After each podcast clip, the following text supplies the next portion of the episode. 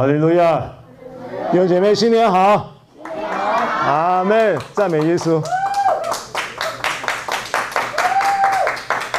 神的儿女有一个在基督里特别的权利啊，就是每一天，就是日日、月月、年年都期待美好的事发生。所以每一个新年都预期会有新的事情发生。在圣经中定义新事啊，有一节圣经是这么说的啊，在以赛亚书。四十三章十八节、十九节经文说：“他说，你不要再纪念从前的事，也不要再思想古时的事，因为神啊，他要做新事。他是怎样做新事呢？他是在沙漠中开江河，做这样的新事；他是在旷野中开道路，他是做这样的新事。啊，但是这样的描述好像还不是那么贴切。新约有一节圣经更贴切的要告诉你什么叫心事，就是他要在你生命中做你眼睛未曾看见、耳朵未曾听见、人心也未曾想到的事。”哈利路亚！而且这些心事都是美好的事，赞美耶稣啊！所以呢，我们觉得我们在聆听恩典福音的弟兄姐妹们都有赶快的镜头哈，有同样的这样的一个结果状态。镜头华语叫状态，不是症状，状态。这个状态呢是什么呢？这个状态就是你不住的。会不自主的会期待美好的事发生，这是聆听福音的话语的一个自然的状态。但是呢，期待美好的事发生，这是好的。但是有一个可能你要注意的，你可以期待美好的事发生，你可以因此有信心期待美好的事发生。但是呢，不要让美好的事发生或没发生来定义你自己。听懂我的意思吗？不要让那个果结果来定义你，因为你的信心不是建立在那一个果子上面，你的信心是建立在基督里面。啊，所以这个为什么安息的真理这么重要？因为安息本身就是美好事物的本体，而你的安息又来自于什么呢？来自于你已经在基督里被称义的身份。好，我解释一下啊。有的人呢，在遇见事情的时候，他会有一种反应，这种反应呢，他认为那是合理的，因为我的个性是这样，所以我碰到一件事情的时候，我依据我的个性，我这样子反应，那是一个正常的状态。但是你要记，你要知道一件事情哦，在基督里你是什么？你是新造的人哦。哦，比方说我。我是一个爱抱怨的人，比方说，那当我遇见不如意的事情的时候，我就抱怨，我认为这是合理的。这个是我们在认知有你自己的时候的一个重要的一个很重要的一个一个情况啊。这个情况是，当你被在基督里被称义的时候，它意味着什么？它意味着你有一个公义的生命。你不仅仅只是有一个公义的身份，你是有一个公义的生命，所以这个公义的生命啦，本来就是不会抱怨的生命。这个生命是基督的生命，基督的生命是不会抱怨的。他不是不懂得抱怨，他根本就不会违拗。他的生命里面没有抱怨这个东西啊。所以你要接受你公义的身份，你要认知到你公义的生命，然后很自然的你就不会抱怨了，那才是真正的你呀、啊！那个抱怨的你已经死了，你已经跟耶稣基督同钉十字架了。好，你要这样子逻辑来推理，你在公义的身份里面，你在公义的生命里面有些什么？所以回到我们刚刚讲的主题，为什么讲安息这么重要？安息的根本就是称义的生命、称义的认知跟称义的身份。你有了这一个称义的认知、生命的身份的时候，你很自然就会活出美好的事物。阿门，哈利路亚，新年好。所以我们在基督里面，我们说新年好，我们说恭喜恭喜。这个都是天天可以讲的，不是每一年过年才讲的。你天天都可以讲恭喜恭喜，因为你已经在那个恭喜的称义的立场上，你知道为什么中国人过年、华人过年要讲恭喜恭喜？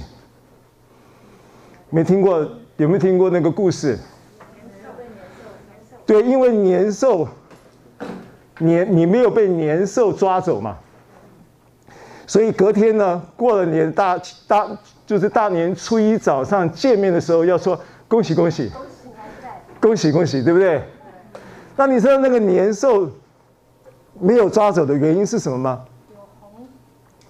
原因是因为你在你家的门楣跟门框，你贴了那个春联嘛，一元复始，万象更新嘛，是不是？你贴了那个春联，那个春联是贴在哪里？门楣门框上。呃，门楣跟门框，对不对？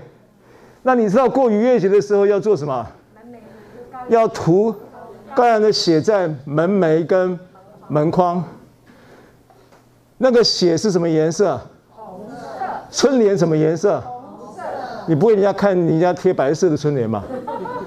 春联一定都是红色的。所以那个春联，其实这个过年的这个文化，这个中国人的过年的文化，跟逾越节的这个真理是有一点点关系的。啊，所以有一节圣经，我记得在以赛亚书四十九章讲到说，那些从各地从北方从秦国来的人都要敬拜耶和华，呃，这个很奇妙。秦国它原文叫西尼，西尼如果是把它翻译的话叫做 China，英文，它是同一个字根呐。所以这个当年的这个我们看到圣经中提到这个以赛亚书也很特别，以赛亚书这一句话呀，它其实它。写作的这个时间是在公元前七百多年嘛？秦始皇是公元前两百多年的人呐、他早在秦始皇还没生的五百年前就预言了，就预言这一个这这个这个叫做全地包含华人都要来敬拜神，都来敬拜耶和华啊。那所以你知道这个恭喜恭喜是来自于希伯来文化的逾越节。所以你我在基督里面，我们都已经，我们天天在过节啊，天天在过逾越节啊，是不是？天天日日周周月月年年都要说恭喜恭喜，阿利路亚！好，再跟你旁边的人说一次，说恭喜新年快乐。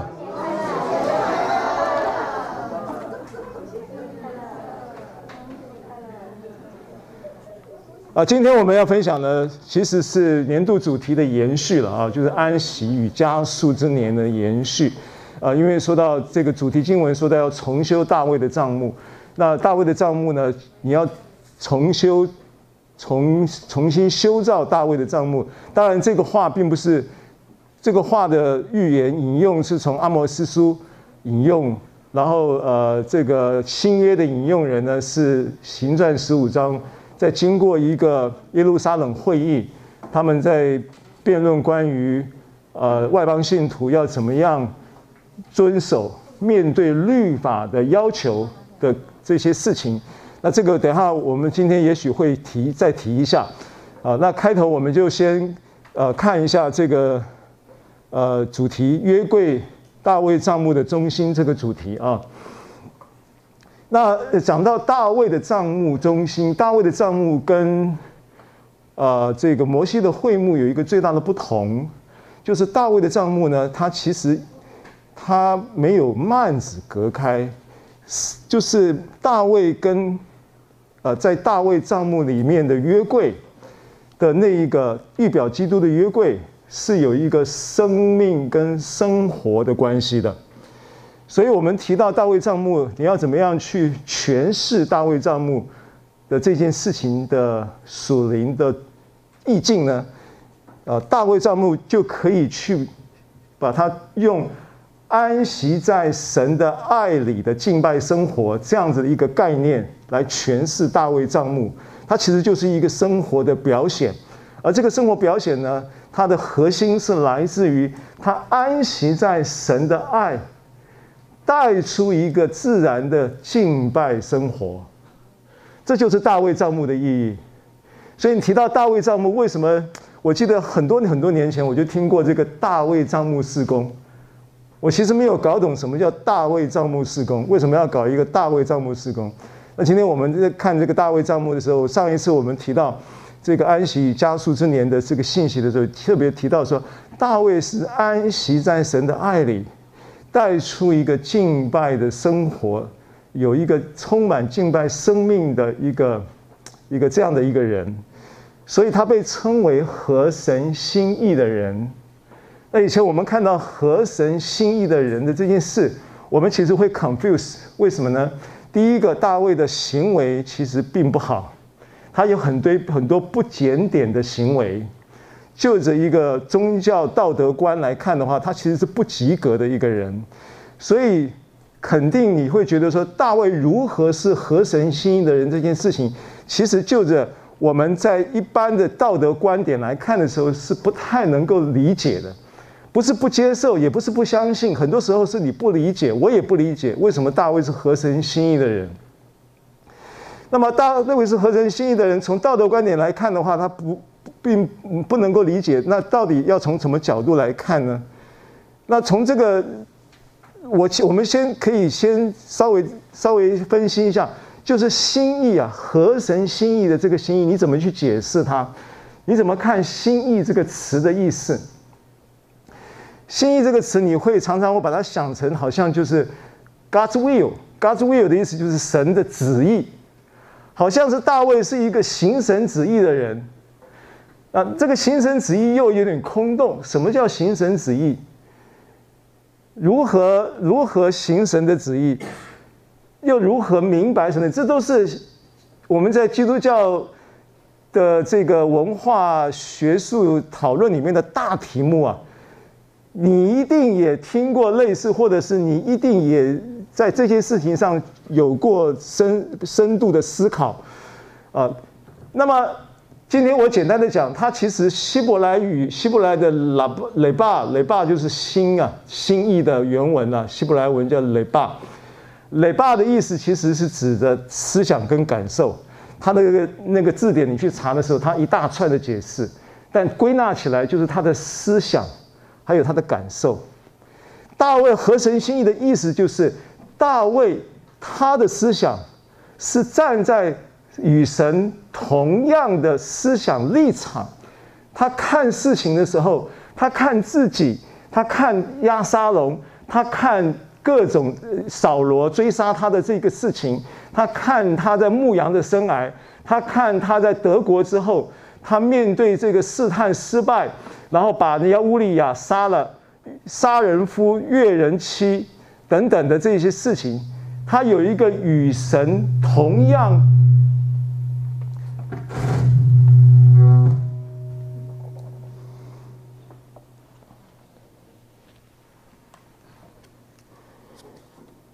他有一个与神同样的、同样的思维角度，同样的视角。他的思想跟神的思想有一个一致性，这叫合他的心意。另外一个是什么呢？另外一方面是他不仅他在思想上与与神有同样的思维，或者是同样的视角。另外一个角度很，另外一个方面是他与神能够有同样的感受。哦，这个是非常非常非常难得的事情。他能够感受到，应该这么说，他能够正确的理解到神如何爱他。他理解，并且他有一个神爱他的信念，成为他生活跟敬拜的信念。而也不仅止于此，他也能够透过这个理解到神爱他的这个信念呢，带出爱的感受。而且这个感受呢，竟然也能够回溯到神爱他的时候的感受，理解吗？如果今天一个被爱的人，他能够理解他是被爱的，并且能够感受到那个爱，这这这个大概有两个层次了。一个层次是爱你，你还不知道你是被爱的，你在爱的这件事情上感官是很麻木的。你根本不知道你是被爱的，这是一种情况。第二种情况是什么呢？是你知道你是被爱的，但是呢，你仅止于你是被爱的。久了以后，这个爱堆叠在你身上，还不见得给你带来生命的好处。你可能被溺爱了，OK？但是有一个概念是什么？你不但知道你是被爱的，你还能够理解那个爱你的人，他如何爱你，他爱你的渴望，他爱你的满足，他爱你的动机，他爱你是什么样的心境，这个你都能够理解。哇，那这个被爱就厚了，这个厚度就有了。所以呢，他不但他知道他是被爱的。并并且他能够感受到神爱他的时候的那个感受，所以我记得我上一次跟大家分享的时候说到，这个爱，它其实在定义上，它它是一种深情对待的一种情感品质，而这种深情对待的情感品质呢，能够使得人感受到什么呢？感受到那一个爱所带来的渴望的满足。那个爱人是一种渴望，你知道吗？所以神渴望爱到你，神也渴望你接受他的爱。今天如果他渴望爱你，这是一件事；但如果你不能够接受，或者是也不能够从接受他的爱的同时，能够把这一个爱的生命成为你的生命，以至于能够回溯他爱你的渴望是多么美好。然后呢，能够让你这个被爱的厚重的这样的一个荣耀，能够成为你生命的重心。他的渴望还不能够被满足，他必须是他爱你，满足了他爱你的渴望，深情对待你，深情看待你的这样的一个品质，这个情感品质驱动他不断的。在渴望爱你，又被你爱，又你又被他爱到的同时，又能够回收到他爱的感受，让他感受到满足。这个是我们谈到这个爱的时候的一个关联性，因为爱是最美好的关系啊。你跟人、跟各样的人事物，你都可以有一种关系，而所有的关系要有一个美好的。那种健康的状态呢，它都必须是基于爱，它是基于爱的那个关系就会是健康的，是不是？那那个神渴望跟我们的关系就是这样的关系，所以那个没有幔子的帐幕里有一个约柜，可以在约柜的那一个叫做安息在他的爱里带出一个敬拜生活的回应，这就是大卫帐幕的价值，这就是大卫帐幕的写照。Amen。好嘛，如果你同意了，那我们往下看了啊。这个经文《使徒行传》十三章二十二节，这个是新约的作者保罗在讲道的时候呢，见证了这件事情。当然，这个经文引用是出自于《撒母耳记上》的十三章十四节，很好记啊。大卫是合神心意的人，《撒母耳记上》一三一一生一世一三一四啊。神一爱你一生一世啊，是一生一世永世啊，应该讲永世啊。那一三一四就是出自这个经文说，那是撒母耳的宣告说，向扫罗说他已经选定了、拣选了那个合神心意的大卫，要来承继他的王位。所以大卫这个词呢，他的名字的意思就是被爱的。大卫的这个词这个字。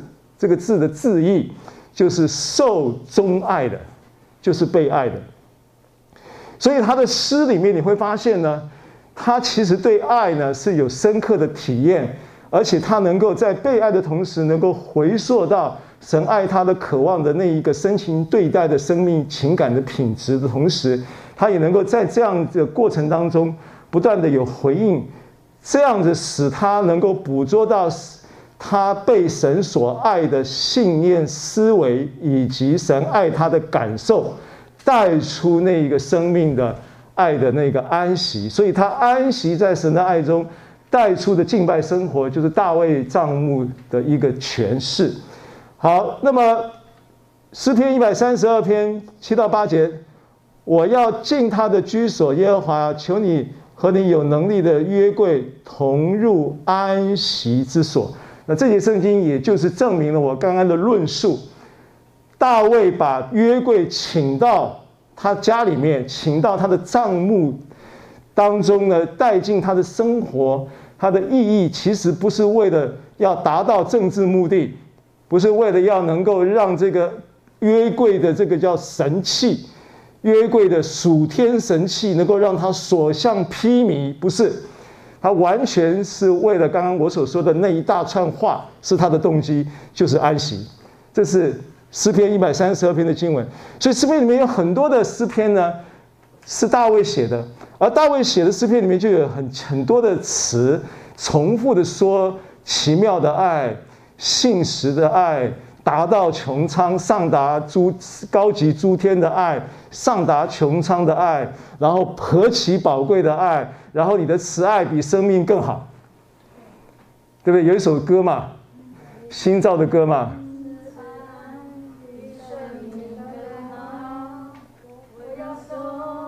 在你耶稣，对不对？再再一次吧，从头从头来。你是爱比生命更好，我要颂赞你耶稣。太棒了！慈爱比生命更好，什么意思？什么叫慈爱比生命更好？意思是说，如果他的生命里没有神的慈爱，他的生命是空的，他的生命是枉然的，他的生命是虚无的。我的理解是这样子，所以他在他的生命里面捕捉到神的爱，感受到神爱，也回溯能够神爱他的感受，并且让神也因此得到满足，那是他生命的价值，是他生命的重心。好，这个是大卫合神心意的这个描述里面。我可以跟大家分享的，我我的看法啊，我的理解是这样子。那还有一件事情也很特别，大卫呢也是少数在，当然我相信呢，整个摩西的这个呃，应该从亚伯拉罕开始，从亚伯拉罕开始，他所认识的神，就是那一位死无变为有，就是那一位叫死人复活的神。这是亚伯拉罕的信仰，对不对？对不对？这个是在罗马罗马书四章，保罗论述到亚伯拉罕的信心的时候，他给亚伯拉罕下他的信心下的一个注解嘛，就是亚伯拉罕所信的神，就是那叫死人复活、称无为有的神嘛。OK，所以死人复活这个事情，从亚伯拉罕这一位呃犹太信仰的始祖开始。神亲自向他传的耶稣基督的福音嘛，对不对？啊，这是我们之前跟大家讲过，我们举了很多证明来证经文来证明，看那个天上的星、海边的沙的过程当中，神启示他耶稣基督的福音。这答案在加拉太书嘛。亚伯拉罕所信的这一位神，也亚伯拉罕神向亚伯拉罕所传的福音，就是纯正的恩典福音。就是耶稣基督的关于耶稣基督的福音，所以我相信亚伯拉罕的这一个信仰延伸到犹太文化信仰里面，一定不会不会忽略了，也不会也不会也不会漏失了关于永生神的这件事情的实质意义嘛，也不会忽略了关于复活的这个真理嘛，对不对？所以犹太人是相信复活的，对不对？好，所以。诗篇十六篇其实启示了一件事情，这一个大卫所认知的复活跟永生呢，比一般的当时代的这些旧约的人物里面可能要更透彻一点。这经文是诗篇十六篇，我们也都熟悉的。他说：“因此我的心欢喜，我的灵快乐，我的肉身也要安然居住，因为你必不将我的灵魂撇在阴间。灵魂，它的原文呢？”啊，这个拼音的希伯来语叫 nephesh，对不对？也不叫你的圣者见朽坏。啊，这个是诗篇十六篇大卫的诗篇。大卫的这个诗呢，这两节圣经里面呢，他讲到我我特别引用了九节的原因，是因为他说：“我的心欢喜，我的灵快乐，我的肉身也要安然居住。”原文也可以翻译成为他的肉身，他的身体。是神要拯救，因为心欢喜，灵快乐，灵魂体体的部分呢，也是必定因着、呃、这一个神要施行的救恩，也能够充满盼望。那这个盼望是什么？因为安居安安然居住，原文可以翻译作安居在指望中，他有一个盼望没有翻出来。他的身体也要安居在指望中，所以十节呢，就接着说这个指望是什么？这个指望呢是必不将我的 nephesh 撇在阴间。nephesh 的原文呢，可它也是一大串的解释，但是它讲到的是人个人的某一个人的完整的生命。这个人的完整的生命呢，如果你讲灵魂，OK，但是它其实并不完整。如果你讲灵魂体，这种描述是完整，但写诗人不会这样写。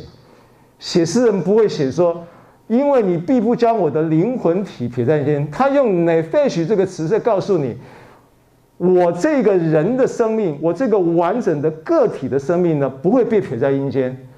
而他着重的点是指着灵，是指着魂，还是指着体？答案是体，为什么？因为上文才刚讲了我的肉身要安居在指望中，所以接着他讲说，你不将我的 nephesh 撇在阴间，他一定是指的我这个身体不会被撇在阴间，我的这个灵魂身体都要得救，所以你要把它理解成这个事情是是一个一个这样的思维，就是前后文提到的这个是重点在身体。然后接着最后一句，也不叫你的圣者见朽坏。如果今天这个圣者，他的原文有加定冠词，那我会认为他一定指的就是基督。但这里并没有加定冠词，所以我觉得应该泛指的是基督与他的儿女，或者是基督与基督的身体，可以理解我意思吗？所以呢，这个圣者他不会是。单指着某一个人，而是指着某一个群体，包含了基督跟教会。我可以这样解释，为什么我不要这样解释？你当然你也可以把它理解成为说，这个圣者指的就是基督。但是我觉得这样子有一点武断，因为他原文没有定冠词，没有描述一个特别的特定对象，他讲到的是一群圣者，所以他应该指的是基督跟教会，而这个基督跟教会都要在。这一个安居在指望中，肉身安居在指望中，并且必不将 nephesh 被撇在阴间的这样的待遇，同有这样的待遇，所以呢，弟兄姐妹们，我们就可以在基督里面得享这个身体不撇在阴间，叫做复活。并且甚不见我们与基督的身体都会都不见朽坏，就叫永生。可以这样子翻译吗？可以这样子来做解释吗？所以复活跟永生是大卫在这一段诗里面的一个启示性的重点。所以大卫他是合神心意的人，这件事情也包含了这一点。他是一个看懂了在基督里的复活与永生的福音的人。他是明白神恩典的人，啊，那旧约里面有很多预表基督的代表人物，啊，其中呢也包含了大卫，但其他的也很多，呃，这些我列举一下，有七个代表人物啊，譬如说以撒，他也预表的是神的儿子，因为以撒曾经是他以他是以一个独生子的身份被以亚伯拉罕要献祭。亚伯拉罕献祭，那神为什么要演这一出？把亚伯拉罕跟他的儿子到摩利橡树那里，然后准备要他献祭的时候，又住手，又不让他继续，就是演一半就卡了，对不对？然后他的目的其实要重点是要启示，这一以撒就是预表了神的独生子，要献献上。对不对？要献上，所以以撒的预表呢，这是一一方面。以撒还预表什么？哪一方面呢？加拉太书四章讲到，从以撒生的，就是从应许生的；从以实玛利生的，就不是从应许生的。那就好像呢，接着加拉太书四章就同位的比较说，所以我们在基督里重生的，就是真的亚伯拉罕的后裔。所以我们都在基督里成为亚伯拉罕后裔。所以在这里，以撒。成为应许生的，在基督里，我们成为亚伯拉罕的后裔的一个呃预表，在以撒的身上，也就预表的基督。那约瑟，我等下再讲。摩西，当然他亲口讲过，在《申命记》十八章讲到说，将来有一位先知，神会差遣一位先知向我，你们要听他。那这个预言就说出了基督。指的是基督，所以那一到了新约的时候，约翰福音就讲那位那个大先知就是指的基督，基督就是终极的大先知。所以，那摩西当然也预表了拯救以色列人出埃及，对不对？拯救的 Savior 就是一个救赎者，他也预表了基督是救赎者，对不对？约书亚亚伦预表了基督是大祭司，但是。基督是按着麦基洗德等次永远为祭司，这都是我略提一下预表人物了哈。然后约书亚呢，他觉他的这个名字就是预表基督了，对，Joshua 是不是这样子发音？那个约是不是发 Jo？Joshua，Joshua，希伯来语的的耶稣就是 Joshua，同样的发音。好，所以。约书亚就是就是耶稣的预表，那而且呢，更重要的是，约书亚的建树，对对以色列人的建树，他承接摩西的职分。摩西是一个 Savior，让他的以色列的子民都出了埃及，但是带以色列人进美地的 leader 是谁？约书亚。所以迦南美地是预表什么呢？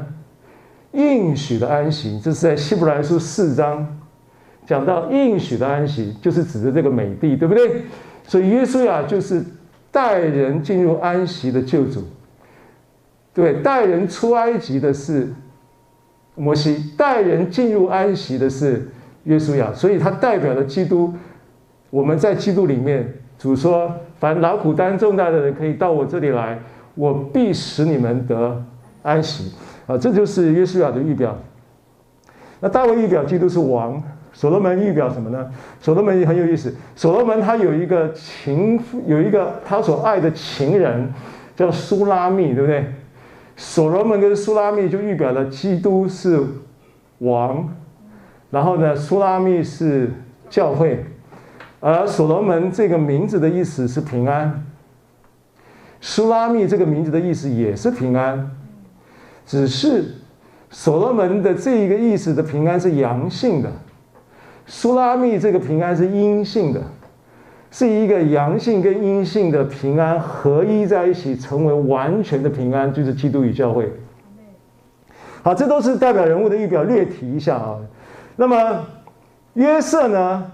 其中呢，这个他可能是在代表预表基督的人物代表里面呢，是。预表基督的这个点是最多的，神学家统计过超过三十点，三十个象征预表基督的点。我这边稍微提一下了，譬如说约瑟他受太梦梦见这个太阳、月亮和十一颗星向他下拜，对不对？那有的人解释说太阳是爸爸，月亮是妈妈，十一颗星是他的十一颗十一个兄弟，啊，有人这样解释。但是那个时候那个时候便雅悯好像还没生嘛。啊，所以我我我我觉得比较讲的就是要对照到他是耶稣耶稣主耶稣基督的预表的话，应该就是指的那一个万膝跪拜天上的地上的地底下的无不口称耶稣是主，是预表到他的绝他的这个呃属天的地位啊。那约书亚呢，呃约瑟呢，他也是被他的弟兄卖了，就好像耶稣是被他的弟兄卖了一样。那约瑟呢？他被下在监牢里面，然后忽然间呢，在监牢当中，在一个无绝望的境地，在一个无可盼望的时空里面，忽然间就被带到什么？被带到宰相的地位。原因只是因为他解梦，对不对？解梦，解梦，然后神给他，神与他同在。啊，那同样的，耶稣也是在阴间，然后呢，复活了以后变成万王之王。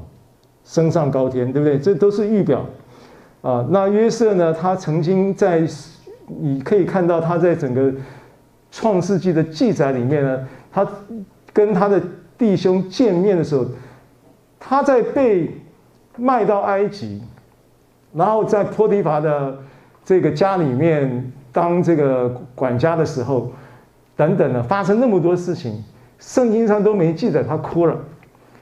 但是呢，圣经却在他跟他的弟兄见面的那一场见面会哭了三次。啊，那圣经中的新约耶稣基督呢，也记载他哭了三次。啊，这也都是相似的点。耶稣哭了三次，知道吗？克西马尼园，然后他拉撒路死了，耶稣哭了。还有哪一次？反正哭了三次。还有一次，路加福音也是一一一三一生一世，因为路加福音一一三一四十三章十四节说：耶路撒冷啊，耶路撒冷啊，我曾像母鸡啊，然后怎样呢？然后你们就杀害了我所差去的先知什么等等。那个场景的时候。按照希伯来人的文化，他讲耶路撒冷啊，耶路撒冷啊，其实他是在哭泣的，那是一个哭调。因为希伯来文化是这样子的啊，所以他有三次。好，然后呢，《创世纪》到后来记记载，他们全地都绝粮，对不对？饥荒嘛。然后呢，他们就通通到到了埃及去糴粮，然后后来糴粮成功没有？雅各一家糴粮成功，为什么糴粮成功？因为遇见了约瑟嘛，雅各的兄弟啊，不是就是雅各的儿子了。约瑟的其他几个兄弟不是到埃及糴粮吗？啊，所以这预表了基督就是那个生命的粮。啊，所以这都是预表了。我我提一下，但今天我要提一个跟约柜有关系的预表，这是这个是在刚才讲到神学家的三十三十个关于约瑟预表基督的这些。点上的另外的新点子啊，这个是启示的点。那这个点呢，我们要看两节圣经，《创世纪》五十章的二十五到二十六节。那《创世纪》五十章呢，其实五十章是最后一章了，《创世纪》总共五十章，最后一章了。然后呢，二十五节、二十六节是最后两节。所以《创世纪》的五十章的最后两节这么说的啊，他说：“约瑟叫以色列的子孙起誓说，神必定看顾你们，你们要把我的骸骨从这里搬上去。”约约瑟死了，正一百一十岁，人用香料将它熏了，把它收敛在棺材里，停在埃及。好，那首先呢，几个关键词了哈，这个。第一个就是看顾，第二个就是骸骨，第三个就是棺材啊，这三个是这件事情的关键词。就约瑟他其实很郑重的交代这件事情，跟他的这个族里的兄弟弟兄啊，这个弟兄指的就是他，一我想不单指的是他生肉身的弟兄，因为他那个时候已经一百一十岁了，他的哥哥有几个还活着，我不晓得。那这个弟兄很很可能指的他的这个家族里面的弟兄啊，就是以希伯来弟兄。那这些希伯来弟兄呢，他跟他们交代一件事情，交代什么事情？就是你一定要在将来，因为神已经透过亚伯拉罕，透过他的祖祖先呢，因为这个经文呢，如果你要再更清楚的话呢，我可以把它读出来啊，因为我 PPT 并没有标的这么长一段经文。但是呢，为了让你能够明白啊，我想我把经文的前面两两三节看一下哈，我把它读出来。这个话呢，其实他语重心长的、很 serious 的在交代、在叮嘱他的弟兄们啊。然后呢，呃，我从三二十，我从我们刚刚是二十五、二十六嘛。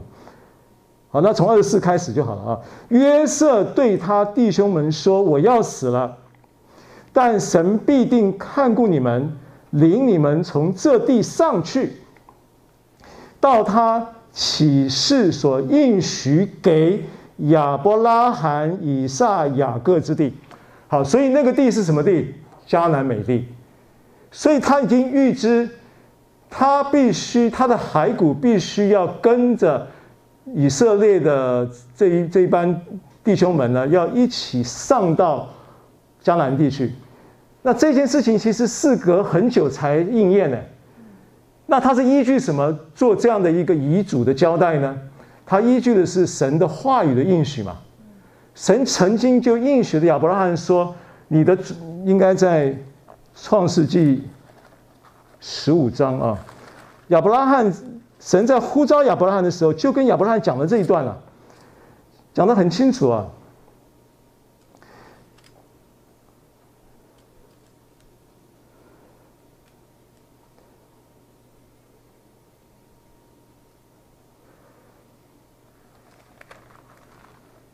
那所以，当这个，啊，我我想我们再找时间看了，因为信息量太多了，我们就直接往继续下继续看往下讲。就是这个经文呢，是依据他从亚伯拉罕那里领受了一个神已经应许的事情，就是要要，因为圣经上很清楚的讲，就是说，呃，跟亚伯拉罕应许说，当你到了这一个下到埃及，因为亚伯拉罕那时候已经已经下到埃及。我不确定是在创世纪十五章到十七章中间哪一段，他已经下到埃及，他他他还为为了这个为了这个呃这个沙拉沙莱啊，那个时候还还叫还叫沙莱的时候，然后呃跟跟这个埃及王说他是他妹子有没有？他那个时候就下埃及，那圣经上记载说亚伯拉罕的。的这个下到埃及开始起算的四百三十年，就会呢被带进入那应许之地。十五章第几节？十五章十三节，这经文呢，就是我刚刚提的啊。十五章的十三节，十三节呢，耶和华对亚伯兰说：“你你你要。”的确知道你的后裔必寄居别人的地，又服侍那地的人，那地的人要苦待他们四百年。好，那这个四百年跟四百三十年的这个计算差距，哈，这个是另外有一有一个不同的角度的论述，我就不说明了啊。所以这个就是在呼召亚伯拉的时候就已经讲清楚了，就已经讲了这个事情了。好，所以当。当这个约瑟呢，他在交代他的弟兄说：“你要把我的骸骨带上去那地，就是指着神应许亚伯拉罕要让他们寄居在埃及一段时间之后，四百年满了以后，就要上到进到美地，要出埃及的这件事情，是一直相传到约瑟去世的时候，就重复了这一个神对亚伯拉罕的这样的一个应许。”并且要求你不要忘记我哟，要把我的骸骨带上去哦。好，这是是这个事情的背景。好，那为什么他这么重视这件事情呢？因为这件事情带有一个重要，我相信是神的灵特别给到亚伯拉罕的一个这样的预言跟启示。亚伯拉罕也把这件事情慎重其事的，一直作为一个。一个叫做他们希伯来家族的一个传承的信息，一直到约瑟都没断。亚伯拉罕到约瑟至少隔两百年呢。亚伯拉罕到约瑟的这个年代相隔两百年，约瑟死的时候，他都还记得这件事情。可能超过两百年，也许 maybe 两百到两百五十年间，你可以去细查。亚伯拉罕下到埃及，一直到他们离开埃及，总共四百三十年就对了。所以约瑟是在亚伯拉罕这个话讲出来的两百三十到五十年间，提起这件事情，说你一定不要不要忘记把我的骸骨带上去，这是一件事。他说这件事情为什么那么重要呢？因为他说这件事情是关乎到，关乎到神必定看顾，对不对？刚才我们读的这个二十四节嘛，我们我们。PPT 是二十五、二十六节，那经文五五十章的二十四节，二十四节他他说的这个这个话呢，原话就是这么说的，原话就是这么说的啊，原话就是说，约瑟对他的弟兄们说：“我要死了，但神必定看顾你们，领你们从这地上去，到他启示所应许给亚伯拉罕、以撒、雅各之地。”所以二十五节接着 PPT 上面的经文就就接着讲说，约瑟叫以色列的子孙起誓，他讲完了还不算，还要你发誓，不要忘记重复我的话。起誓说什么呢？神必定看顾你们，你们要把我的骸骨从这里搬上去，要他重复 repeat，还要起誓说一次。起誓啊，哦不，我是说他了啊。那结果呢？结果啊。这件事情你就要去留意到，为什么他要这样子做？我我我觉得这是有圣灵特别重要的那个感动跟引导啊。因为呢，如果你去查“看顾”这个字的话，这个字呢，简单整理起来呢，有四个意义。啊，我们看一下 PPT 啊，“看顾”有四个意思。第一个叫照料，神必定照料你们；第二个，他也会造访你们。第三个，他会招，他会指派你们，会差遣你们，然后差遣你们出去呢，然后干什么呢？再再去做，然后继续借着你们的差受差遣呢，还要来招聚你们，召集。所以这个看顾呢，它原文就，有这个层次，它有照料，有造访，然后有有有这个这个呃呃召集，有指派。有着急，这个是这个看顾的意思。好，这个时候你想到什么？你想到一个一大串的基督在这个人个人的生命中，还有透过基督啊与教会的这样的一个结构，这一个道成的肉身，充充满满呃道成道成的肉身，然后住在我们中间，对不对？支搭帐篷，就住在我们中间，充充满满的有恩典，有真理。就是你会，你会从这个解释里面看到很不同层次的境地跟画面。那这件事情呢，是是是他要看顾，要照料，要造访，要指派，要召集他的子民啊。然后呢，世世代代都在这样的看顾之下，这个是不是？完，你看到的是不是恩典的解释？它就是一个恩典。这个神的眷顾、神的看顾、神的施恩，不外乎就是这些事情。照料包括的是包包含了什么？照料包含了供应啊，照料也包含了医治啊，照料也包含了产果呀，照料也包含很多很多无微不至的照料跟跟跟付出跟跟爱的关注，对不对？这都是。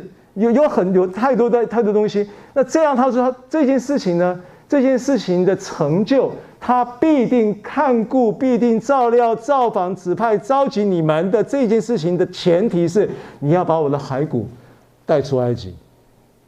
这句话就这么简单，就这个意思。那为什么这个骸骨这么重要？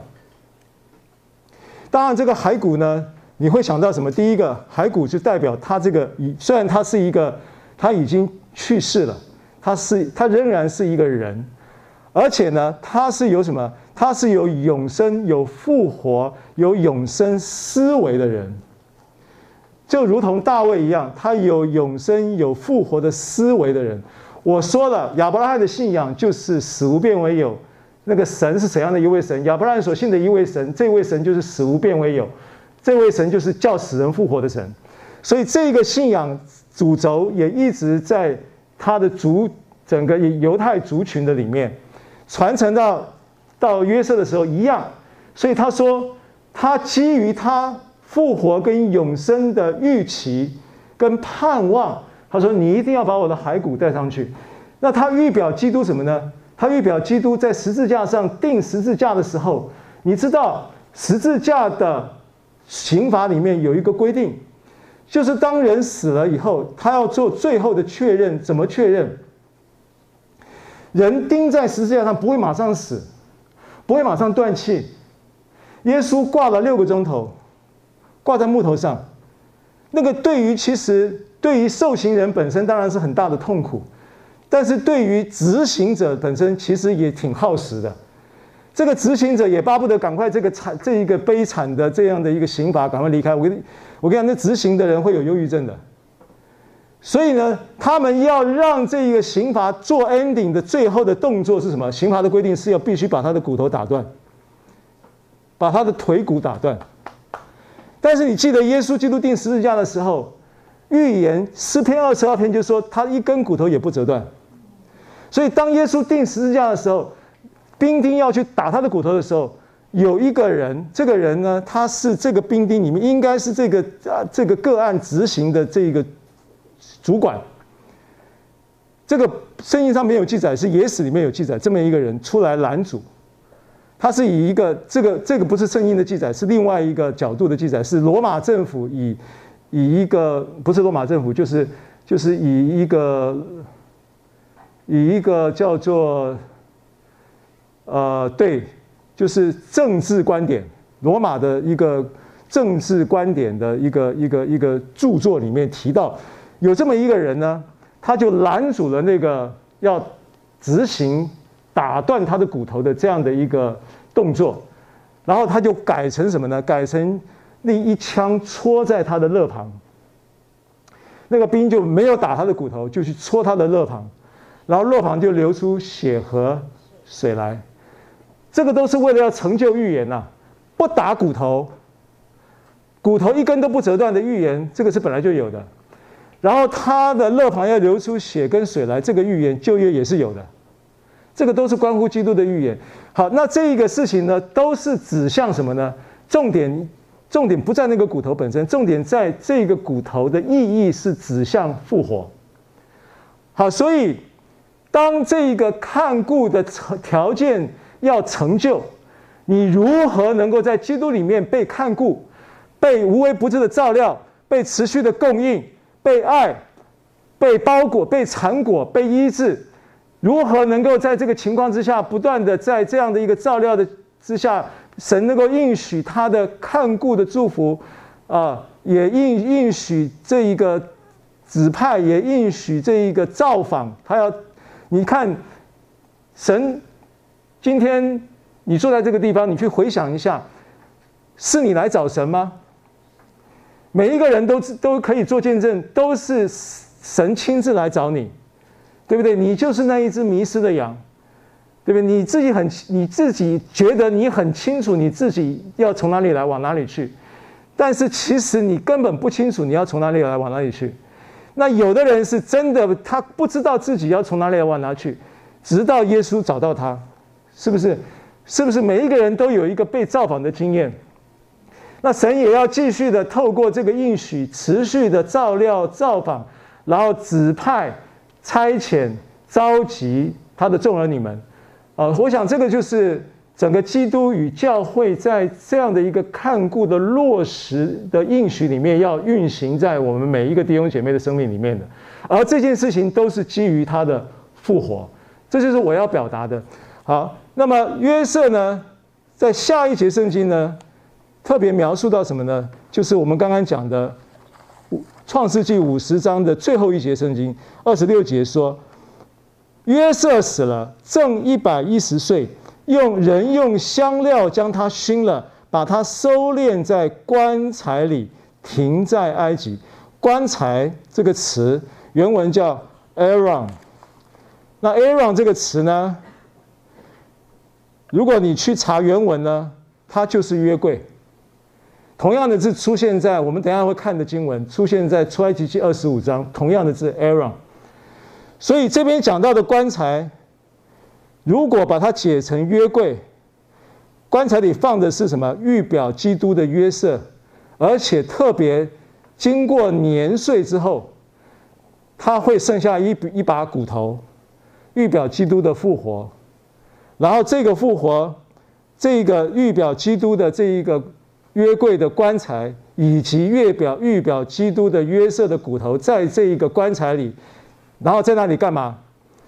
在那里等待复活嘛？因为他说停在埃及嘛，是不是？好，所以当事隔了，应该如果你去计算的话，从他死了一百一十岁那一年开始算，算到以色列人出埃及那一天，中间应该。我查过，应该是一百五十年左右。事隔一百五十年，这个预这一件事情应验了，对不对？所以出埃及就预表了进入美地，进入美地就预表了进入安息。而这一个进入安息跟进入美地的基础，都立基于基督的复活，就这个意思。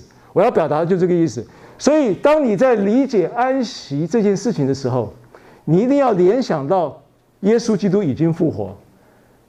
所以，安息本身呢，我刚刚讲了，我们绝对有权利期待美好的事发生，因为我们聆听了神的恩典之后，我们知道我们有这样的信心，我们越是聆听，我们就越有这样的信心来预期美好的事会发生在我们的身上。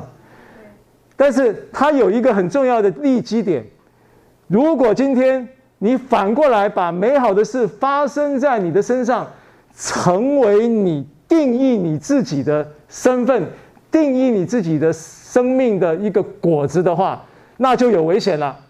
你要回到那个立基点是安息。安息为什么这个真理那么重要？是因为基督已经复活。基督的复活意味着永生的生命品质已经在你生命中。安息在基督的复活里的意思是。你就可以得享那一个永恒存在之神生命的生活品质。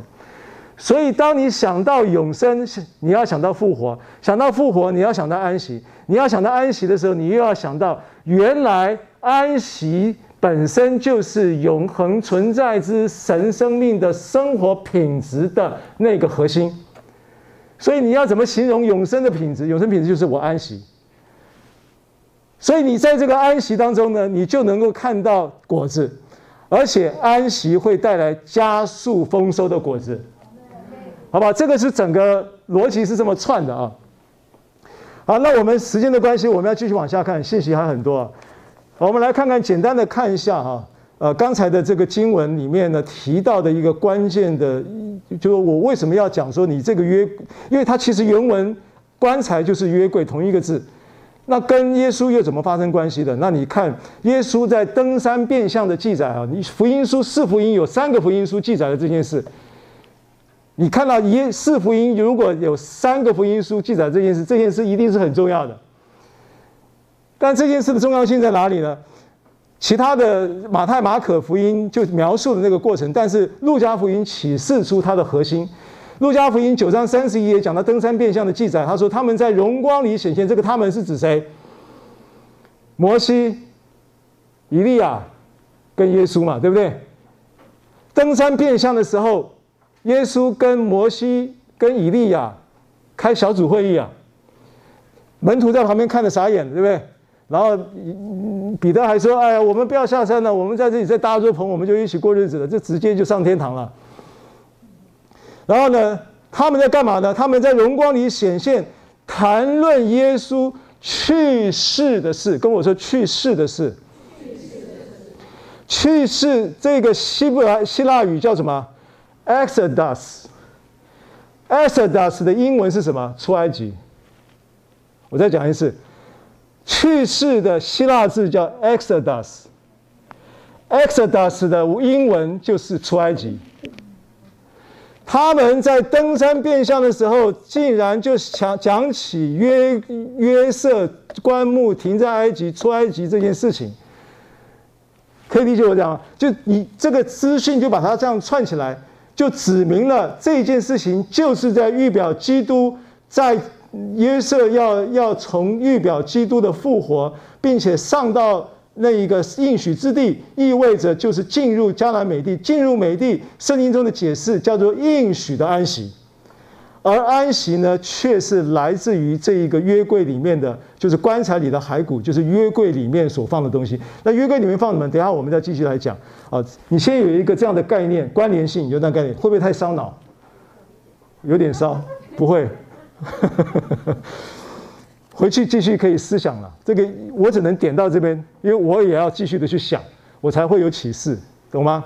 啊，好，所以简述一下立约柜的历史啊，约出埃及满一年的正月初一立起帐幕，立起帐幕的时候才怎么样？才约柜制作完成，因为立起帐幕的第一个器具就是约柜要进制圣所，啊，那这个是出埃及满一年，我跟你讲，这个工程时间是非常紧急的。非常有效率的。你如果仔细去看，他们是出埃及第三个月的时候，满三个月的时候，出埃及满三个月的时候，才把摩西叫上西乃山，颁布了律法，颁布律法叫上去多久？四十天，三个月再加四十天，就是四个月又零十天，对不对？下来以后，看见他们在干嘛？拜金牛犊，气得把那个法板摔破了。那怎么办呢？神没有没有纪 没有纪念，没有纪念他们的过，没有纪念摩西的过犯，就请他再上山，再又四十天。第二个四十天又加了四十天，变成几个月？六个月又二十天，六个月二十天以后，得到了这个山上指示的样式，讲了你这个账目要怎么造，你这个至圣所里面怎么造，要放什么器具，然后那个约柜是第一个器具，要怎么造，长多少，两轴半，宽多少，两轴半，高多少，一轴呃宽一轴半，长两轴半，宽一轴半，高一轴半。因为今天时间的关系，这些两轴半、三一轴半都有启示的意思的，都有意义，它的它的尺寸都是有意义的。但是因为没办法讲那么细啊，只能给你讲个概念。那么，然后呢，你这个帐幕要怎么立起来？立起来的时候，你这个每一一一片帐有多大，长多少，宽多少？然后呢，立在地上，那立立帐之间的那个杆子，要是银，又是银做的杆子。约柜是包金的，但是杆子是银的，银预表救赎。然后银杆子呢，又要在几轴的部分呢，要有什么扣子？这些细节都在出埃及记记载了。很细很细的工程啊，而且在旷野去哪里找原料？我跟你讲，神都在出埃及之前就已经预备了原料，他们就把他们手中的金银啊什么都拿来烧了，然后就做成器材。然后那个他们的布料里面有很多线材，那线材里面有蓝色纯蓝线、紫色线、朱红色线，然后编织成那个各种要使用的这些的帐幕需要的布料。这都是预备好，以佛德要怎么做，上面要几颗宝石，通通都有的，都备好的，就这么弄弄。所以出埃及满一年的时候，立起账目不得了啊！刚刚算一算，已经超过六个月啊。完了以后施工啊，所以他们在很紧急的时间，六个月之内造好了所有的帐幕的细节。你去读，你去读他那个出埃及记，一直从第十二。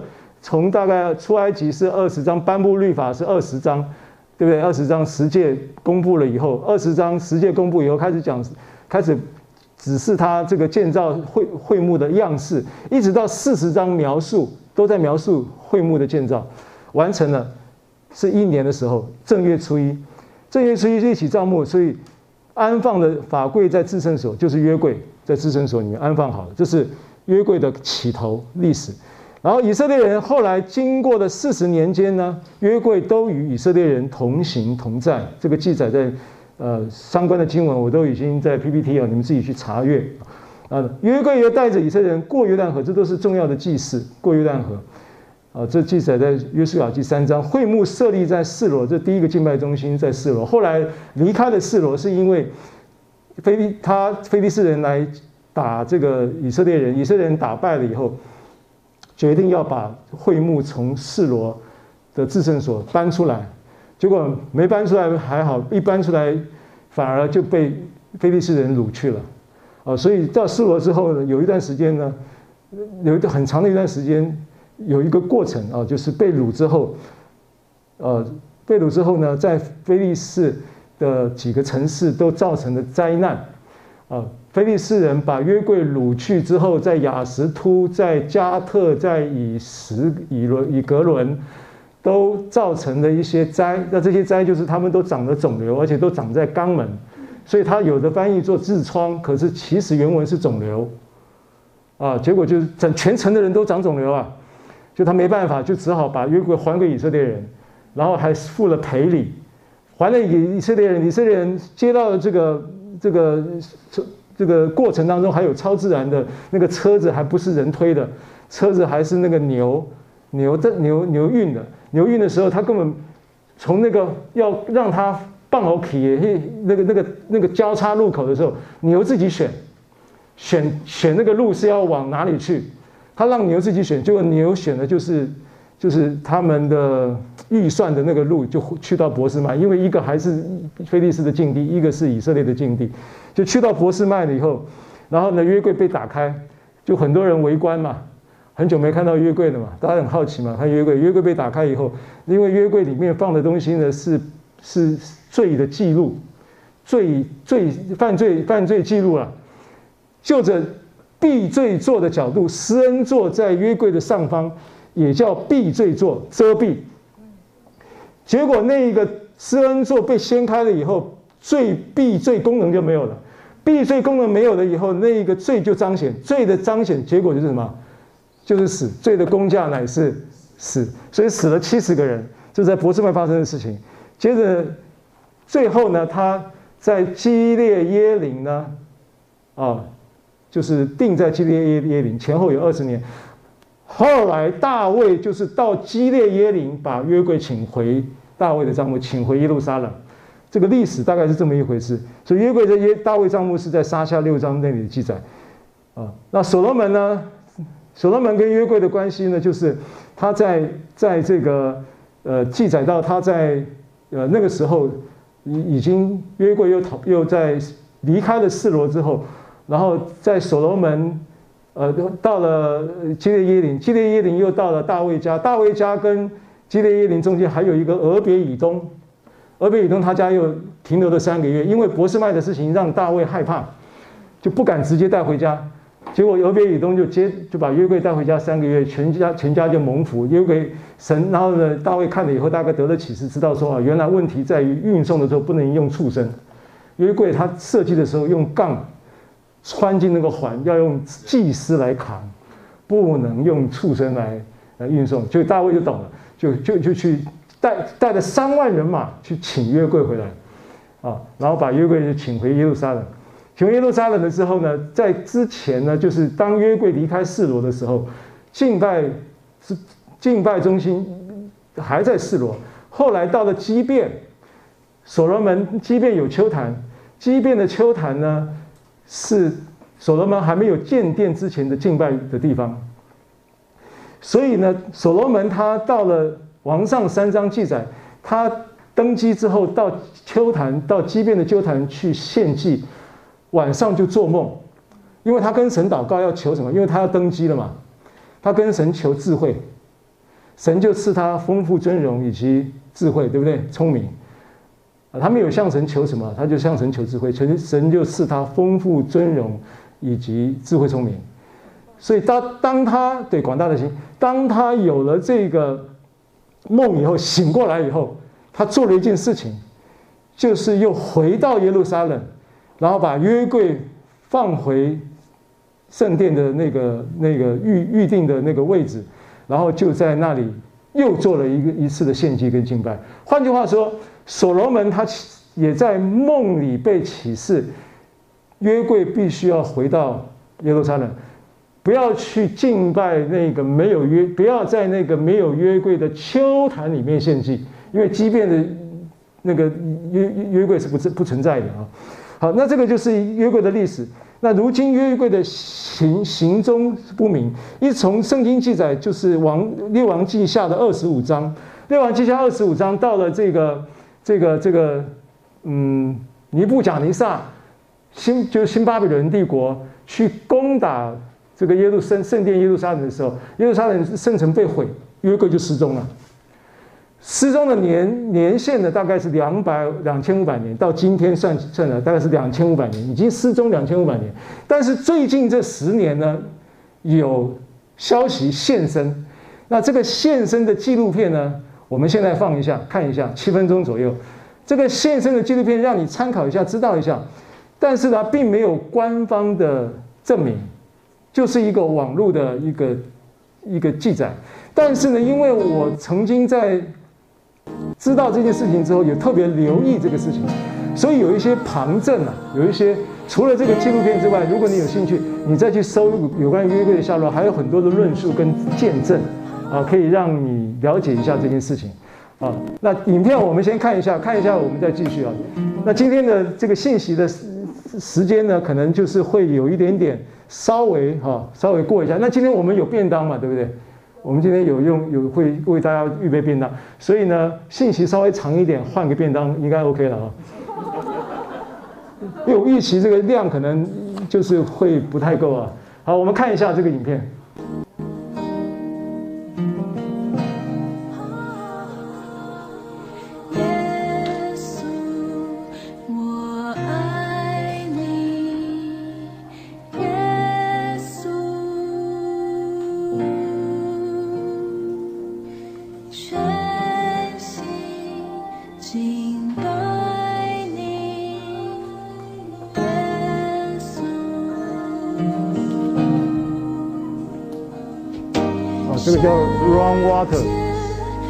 Water，Run White，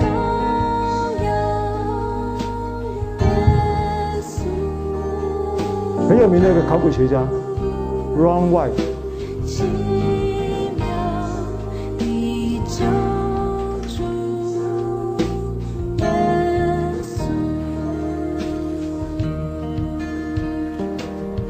这就王下二十五章巴比伦的攻击的那个约约柜的那一天藏的地方，考古的学家后来他考古判断会在一个点，他们就去申请以色列政府的审查审核，去这个洞穴里面挖，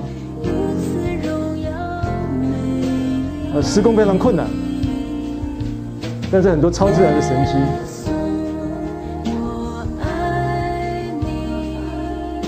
然后挖到的时候，发现那个那个地方上面有一个缝隙，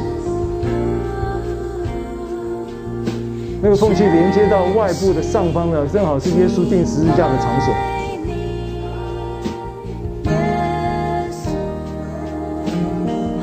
这十字架其实不是在山丘上，是在马路边。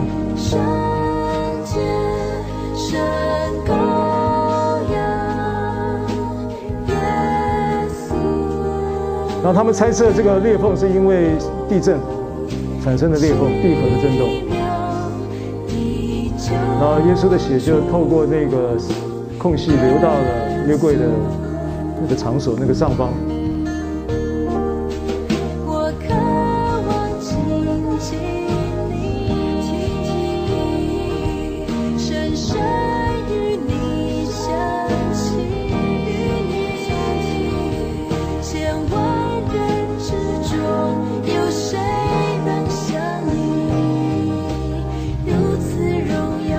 那这个血加上水分精密分析，然后发现这个血是活的，经过了两千五百年还是活的，啊两对两千多年。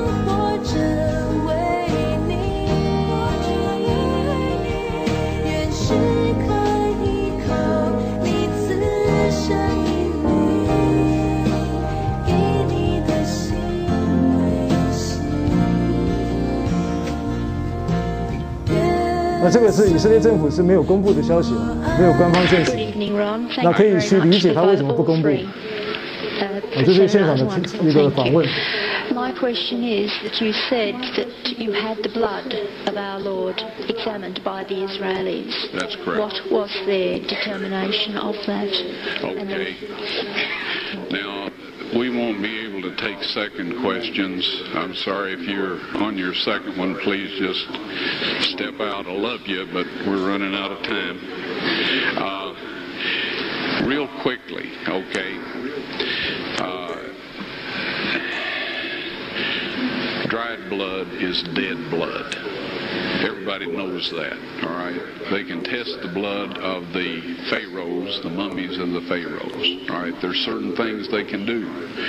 They cannot get a chromosome count by any method I'm familiar with, all right? Things keep changing. I don't profess to know everything. However, there's no way I know that you can get a chromosome count out of dead blood. You can get a DNA and some other things, but not a chromosome count. All right? That's done by living white blood cells. Now then, first of all, in this analysis, I took the blood into a laboratory in Israel. I asked one of the people I work with in, in antiquities, where is a good laboratory that does reliable work? And they said, such and such, such and such. I took it. I just said, please examine this blood and tell me what you can tell me about it. All right? They said, well, look, we're going to reconstitute it. We're going to put it in normal saline and keep it at body temperature for 72 hours with uh, gentle swirling. All right, that's their business. That's great. I said, now I want to be there when you check it out. They said, fine. So I was back. They checked it out. I said, now, uh, they said it's human blood. We can tell that. They did whatever tests they need to do. And then I said, take some of the white blood cells and put them in a growth medium at body temperature for 48 hours. And they said, well, that'll do no good because it's dead blood. I said, would you please do that for me? And they said, okay, we'll do it. So anyway, I said, I want to be there when you take it out and examine it. So I was back there. They took it out, examined it under microscope, and the one technician called the other one over there, and then they called the boss over there, and they were talking Hebrew a mile a minute there for a little bit, and they looked at me and they said, Mr. Wyatt, this human blood only has 24 chromosomes in it. Everybody else has 46. You see 23 from your mother, 23 from your father, 22 autosomes from your mother, 22 autosomes from your father. You get an X from your mother, you may get an X or a Y from your father. All right? This blood had 23 chromosomes from the mother's side, one Y chromosome only. You see, the child could not have developed if they hadn't had the autosomes from the mother. So all of his physical characteristics were determined by his mother's side of the family, her autosomes. His maleness was determined by this one Y that came from a source not a human male. Then they said, this blood is alive. And then they said, whose blood is this?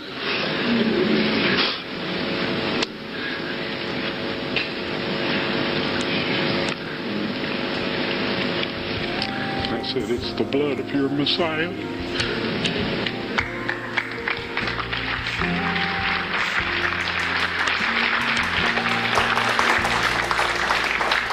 And I assure you, those men's lives have changed.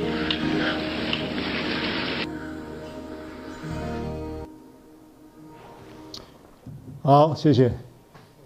那我我我们如果有兴趣，你可以后续再去查访。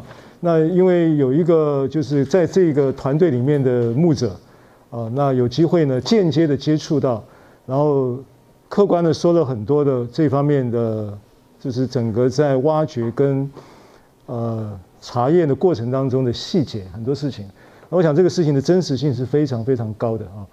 那当然也合乎我们的教义了，也合乎我们的教义。只是我有兴趣在思考说，那个血是什么时候活的？我相信他一定是跟耶稣复活的同时活的。了解我的意思吗？那个血也是复活的血，可以理解我意思吗？啊，好，感谢神。好，那我们回到信息好不好？还没散场哈，不要电影看完就散场。好，约柜里面有什么？希伯来书九章三到五节的上半节说，第二幔子之后又有一一层帐幕，叫做至圣所，有金香炉，有包金的约柜，柜里有盛吗哪的金罐和亚伦发过来的杖，并两块约板。柜上有荣耀基路伯的影照着施恩座。好，那这个三样东西你有印象就好。哪三样？亚伦发来的杖，好，再来。盛吗哪的金冠，还有呢？还有两块法板约板啊，就是法板的啊。好，这三样东西你有印象就可以了啊。我没有时间，我就不不细说了。那。经文呢，出埃及记二十五章十到二十二节，我来读。约柜是会幕的中心，要用皂荚木做衣柜，因为这个是经文太长了，我用摘录啊。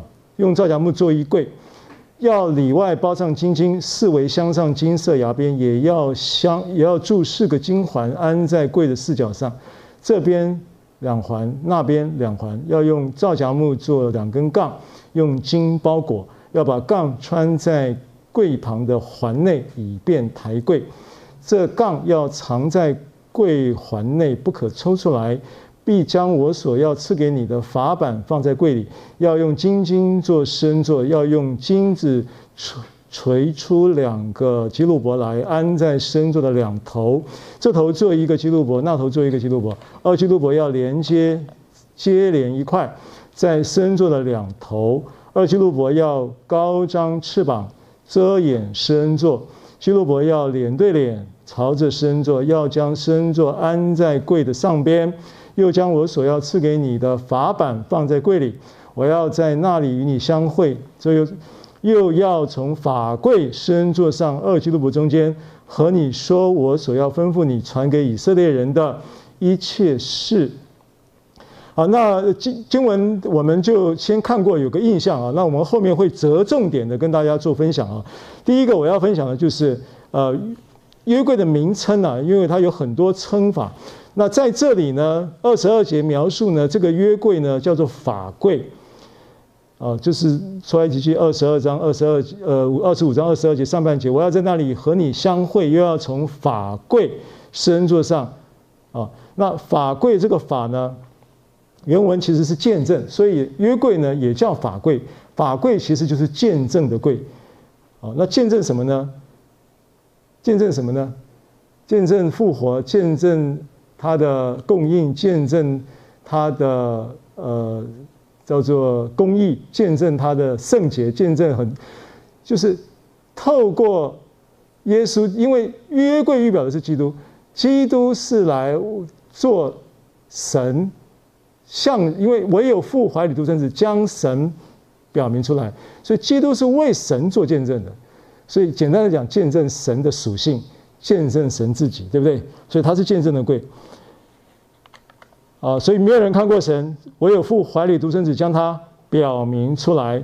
他是神荣耀所发的光辉，神本体的真相。啊，所以这个就是见证的贵。那见法柜也称也称之为约柜，在民数记十章三十三节，以色列人离开耶和华的山，往前行了三天的路程，耶和华的约柜在前头行了三年三天的路程，为他们寻找安息地方。所以耶和华的约柜啊，约柜。那约柜呢，意思就是说这个柜这个约啊，这个柜呢，它有预表了神跟人之间的一个约。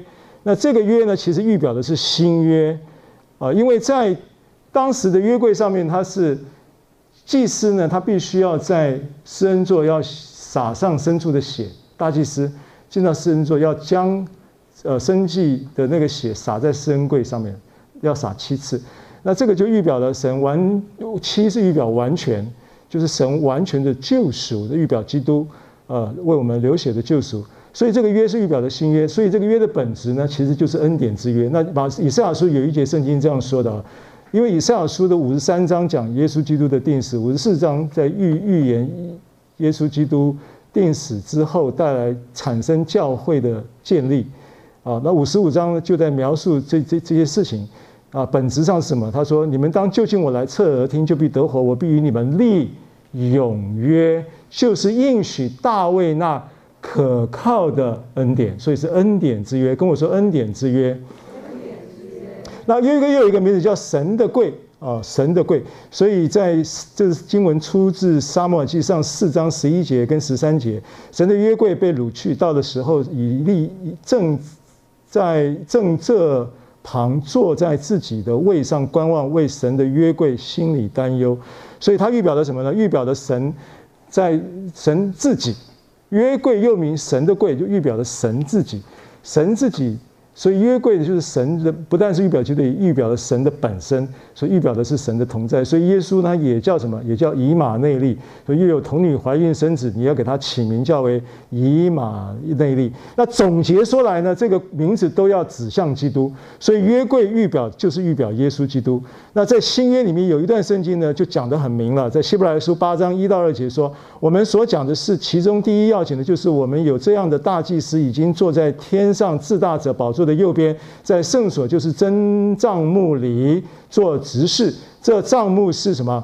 主所知的，不是人所知的。所以耶稣基督现在就在天上的帐幕，在天上的至圣所里面啊，这才希伯来书八章给我们这样的一个思想。所以约柜预表基督这件事情的经文明证。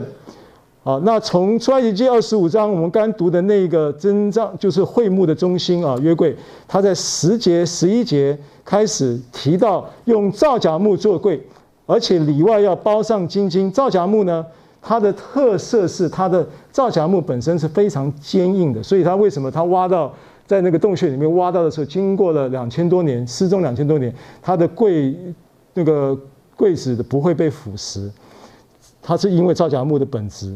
它的木材是坚硬的，然后又抗压，而且防虫防蛀。那它预表基督的人性，木头是预表人，啊，所以皂荚木预表基基督人性，它的坚定，啊，抗压、防虫防腐，对不对？然后呢，金金包金嘛，金金圣就是金在圣经里面是表征神的属性。神的公义啊、圣洁啊、荣耀啊，包括神的一切的性情，都是用金子来预表。所以耶稣呢，在皂荚木包金的这个预所预表的属性里，就在讲到他实实在在的，他是一位神，他也实实在在的是一个人，他是有神人二性的啊。所以太初有道，道与神同在，道就是神，对不对？然后呢，这道。又怎么样？道成了肉身，住在我们中间，又变成了人。所以约翰福音就把这个是神又是人的这件事实，就在经文里面启示出来。那约柜的引导这个事情的启示也蛮重要的。我我们来看这个经文啊，《出埃及记》的二十五章十二到十五节，也要铸四个金环安在柜的四角上，用皂荚木做两根杠，用金包裹，把杠穿在柜旁的环内，以便抬柜。这杠要藏在柜的环内，不可抽出来。那这个民数记这边有一段圣经，你要注意看到哈，就是当约柜开始启动立帐幕之后，开始在旷野的四十年间与以色列民以色列民同在的过程当中呢，他有一个在立了帐幕之后的起杠的呃，就是起起营的时候的一个作业啊。他说耶和华的约柜在前头行了，经文在。民数记十章三十三到三十四节摘录经文，耶和华在约柜前行前头行了三天的路程，为他们寻找安歇的地方。他们拔营往前行，日间有耶和华的云彩在他们以上。好，这个时候你注意到，他先提到约柜在前头行，后面提到云，提到这个云柱，提到云彩，这边提到云彩啊。然后再来呢，《民数记》十四章十四节这边也有一些经文说：“你们日间在云柱中，夜间你呀、啊，那个你是指神了哈。神日间在云柱中，夜间在火柱中，在他们前面行。其实这里这个你已经你可以，因为神是看不见的，所以当约柜在起营的时候，就预表了神自己。”所以他这边讲，你在日间的云中，在夜间的火柱中，意思就是约柜在云中，约柜在火中。好，那意思是什么呢？我是要跟你讲什么呢？啊，今新约有一两节圣经讲到圣灵的引导，对不对？好，那圣灵引导里面呢，第一个是八章罗马书八章十四节，我们都熟悉，因为凡被神的灵引导，都是神的儿子，对不对？好，然后加拉太书五章十八节说，我们一起来读，预备，请。但你们若被圣灵引导，就不在律法以下。好，如果你去查读圣经呢，从他们在出埃及之前，云柱就已经在带领他们了，火柱就在带领他。过过红海之前，为什么追兵追不上他们？追兵其实是追得上的，因为追兵他有他的配备啊，对不对？有悍马，对不对？有这个什么坦克啊，有这些东西，呃。有这些军军事配备啊，是火神用火柱挡住他们了。你如果去看那个出埃及记过红海之前，所以云柱火柱在过红海之前就出现了。那过红海之后呢，也带领他们一段时间。但是当立帐幕立起来，约柜起营的时候，就约柜变成是他们的主导。但是云柱火柱还在不在？还在。好，那我要讲什么呢？我要讲就是说，过去我们对于神的灵的引导。约柜起营的概念是，我们认为我们一件事情要怎么做决定，我们要跟神祷告，告诉我是往东还是往西，我要跟神祷告要怎么做，要怎么怎么行，然后神就告诉我我该怎么行。对，这是一种引导方式，但是这个不是恩典的最高的引导原则。恩典最高的原则是约柜的原则，意思是什么呢？意思就是说，那个约柜它的内涵，它里面有什么？有。有引有放马拉的金罐子，然后有什么？有亚伦发的杖，预表的是复活的能力，对不对？然后有什么？有有这个法版是预表的赐生命圣灵的律。在新约你要这样子看，新约的就约柜预表新约的基督，基督对在约柜的真理里面对你而言呢，他有引导，因为他在整个整个四十年间就是在做引导示范嘛。以色列人就是靠着约柜的引导在在在生活的，在进出的，对不对？然后在这个引导的当中呢，它的内涵就是透过供应什么？供应他们马拉。每每天是不是有供应？呃，他吃马拉吃了四十年嘞，每天都他不用煮饭的，你知道煮饭很麻烦的，你们不晓得煮饭不知道啊，要花很多时间的，搞一餐要搞半天呢，你半小时叭叭叭吃完了，你你你你你要跟人家搞半天的，所以你餐桌上好歹待久一点了。这个这个吗哪，但是你马拉是天天就是神备备好的，神供应好的。好，那就说我们在。当这个约柜还没有代代表起营的 leader 的头的前之前呢，云柱火柱它是主要的，主要的一个引导的 sign。那就好像我们在没有重生，或者是我们在律法之下的时候，因为加拉太书讲说，我们被若被圣灵引导，就不在律法以下。如果今天你从引导的角度，从约柜的带领跟火柱云柱的带领做一个分别层次的分别。我问你在律法之下，律法之下的带领，如果用云柱火柱的引导作为律法之下的带领，合不合理？当然合理啊。但是约柜预表基督，那基督是预表了圣灵的带领，合不合理？也合理啊。那我问你，两个带领有什么差别？在出埃及记或者是民数记里面，这两个带领基本上分不太出差别。如果你要刻意的分的话，我只能说。没有立约柜之前，神的带领透过云柱火柱，明显的你就跟随云柱火柱走就对了。但是到了约柜立好之后呢，约柜在云中，云也在约柜中，他们是合一的带领你。但是呢，约柜预表基督，就预表什么？这个带领也在你的里面了。你今天你若被圣灵引导。在你里面的圣引导，没有云柱火柱的情况之下，你被圣灵引导，那就是是更神期待在新约要给你的恩典模式的引导。所以呢，恩典模式的引导，如果按照民数记跟出埃及记的描述，这个引导呢，它的逻辑就是在旧约的画面呈现的时候，是当约柜起营的时候，其实同步的。云柱也在也在启动。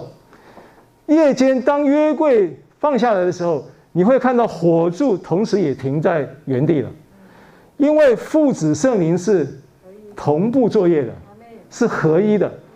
所以你的灵代表什么呢？罗马书八章十四节说：“因为凡被神的灵引导的，都是神的儿子。”有一个引导模式，不是奴仆的引导模式；有一个引导模式是更高的儿子的引导模式。而这个引导模式呢，它给到你的是 DNA，它给到你的是这个 DNA 背后所带来的数值。所以呢，当你被神的灵引导的时候呢，你从开头我再给你讲一个例子嘛。我说我们今天有一个公益的身份，我们在法里面，我们重生的人是公益的，我们有公益的身份。对不对？而这个公益的身份的背后有一个意义，我们不但有个公益身份，而且我们被在基督里被赋予的、被赐给的这个公益的礼物，还正更实质的不是这个身份，更实质的是因这个公益的生命在你里面，这个公益的生命在你里面，让你能够负荷你的公益身份，结出公益的果子。这个事情是不是一个铁三角？你会不会有果子？你会有果子，那你这个果子是从从哪里来？是从生命，从你的公益的生命结出来嘛？公益的果子里面有没有平安？有没有健康？有没有智慧？有没有能力跟富足？这些都是果子。那你不需要用果子来定义你的身份。啊，就说哎呀，我这个听恩典福音听了三年了，我怎么还没找到老公啊？那这个。你不能用，你不能用这个果子，就是找到老公成为一个果子来定义你自己。那这样子我是不是不够恩典呢？不不不不不，你不能这样子定义。你要反过来，今因为我是在基督里面，我是公义的，而我这个公益的身份里面，本质上有公益的生命，所以我的公益的生命里面呢，其中有一件事情就是我能够，因为神说那人独居不好，所以我要为他做造一个配偶来帮助他，对不对？所以婚姻是神所命定要祝福你的。你公益的生命里面本来就有婚姻，所以你在婚姻，你你你要得享一个美好的婚姻，那是果，那是自自然然必然的。换句话说，你的婚姻，或者是你没有婚姻，或者是你还没有婚姻，你或者是你已经有婚姻，婚姻并不美好，或者是你婚姻遇到什么问题，那个都在身身公益的身份来看，那是不合理的。就好像你看到你身上有症状、有疾病，那是不合法的，意思是一样的。因为耶稣，因为因为因为疾病是从罪来的呀。那既然罪已经得了赦免了，疾病怎么还在你身上存留呢？是不是它的存在是不合法的？所以它不合法的存在，你要不要驱逐它？要不要取缔它？要取缔。所以你是用取缔的立场行使你公益生命以及身份，穿上警察制服，拿起哨子逼一下，他就听你的了吗？你常常就是穿个睡衣就出来逼，那当然人家不听你的了。警察也要懂得穿上。制服到马路上去逼，才有才有人听你的呀。你这个身份的意识嘛，穿上制服就是穿上军装，披上基督，披上义袍，就是身份的意识嘛。你要有这个意识啊。如果你的意识还是啊，我这个人就是个性就是这样的，我这个人啊，我这个是从小就不得人缘，所以我的我没朋友是应该的。我终其一生，我孤老这个叫孤单颐养一人孤单颐养天年是正常的。哎，仇敌常常这样骗我哎，真的，因为我从小就认为说人家都不喜欢我，然后都不敢靠近我，所以我就，可是我我我发觉在基督里面，我我常常会看会会看到那个那个会有那个经文冒出来说说你的什么儿女要像要像那个什么苹葡萄树，诗诗篇一百二十八篇讲的，什么要像什么什么橄榄栽子。呃，多结果子，什么什么什么，对不对？我我你要你要用你的生命身份来作为你的思基立机的思维，而不是用那个果子来定义你的身份，对不对？好，话又说回来，凡被神的灵引导，都是神的。这句话的意思就是，你必须让神的灵，神的灵意味着什么？意味着是神的生命。神的生命里面有没有有没有公义？有没有圣洁？有没有能力？有没有智慧？有没有信蒙祝福？有没有婚姻的美好？有没有财物的供应？有没有健康的应许？神的生命里面有没有？有。所以你要被这一个神的灵引导，在神的属性跟生命的基于这些认知里面来被他引导。他说：“这样子，你就是神的儿子了。”这样子你就你就你就那个事是一个主观经验的事，不是一个客观身份的事。我的主观经验上，我就是神的儿子了。好，所以简单的讲，刚刚所讲的这些，它都放在一个东西里面。你只要掌握到这个东西，你就掌握到神的灵；你掌握这个东西呢，你就掌握到神的生命；你掌握到这个东西呢，你就掌握到这一些。会带出来的所有的果子，你掌握到这个东西呢，你就掌握到它的引导的精准度。需不需要被引导很精准？我跟你讲，你要掌握什么，你知道吗？这个东西是什么？神的灵到底你要掌握到实体上，你要掌握到什么？掌握福音。弟兄姐妹，你的思维，你的，因为神的灵包含有没有包含他祝福你的思维？有没有包含他祝福你的意志？定义，包含他祝福你的生命计划，这些东西都在哪里？都在有形有体的在基督里啊。所以为什么你要去掌握到基督的这个实体？基督的工作，基督的生位，基督预表的，呃，就是由。约柜所预表的基督的这一件事情的真理，你要去明白。你明白了以后，你才能够去掌握你的意识，去去捕捉。这个就是被神的灵引导。所以被神的灵引导，其实就是被神的思维在引导。被神的灵引导，就是被神为你测定每一天的生活计划来引导。而这一个思维形成是依据什么形成？神是用什么东西来表明他的思维？神用爱子耶稣基督将他表明出来，对不对？他要表明他如何爱你，他要表明他如何要带领你，他要表明他如何来恩待你，他要表明如何来祝福你。这些都是神的灵要表表明的。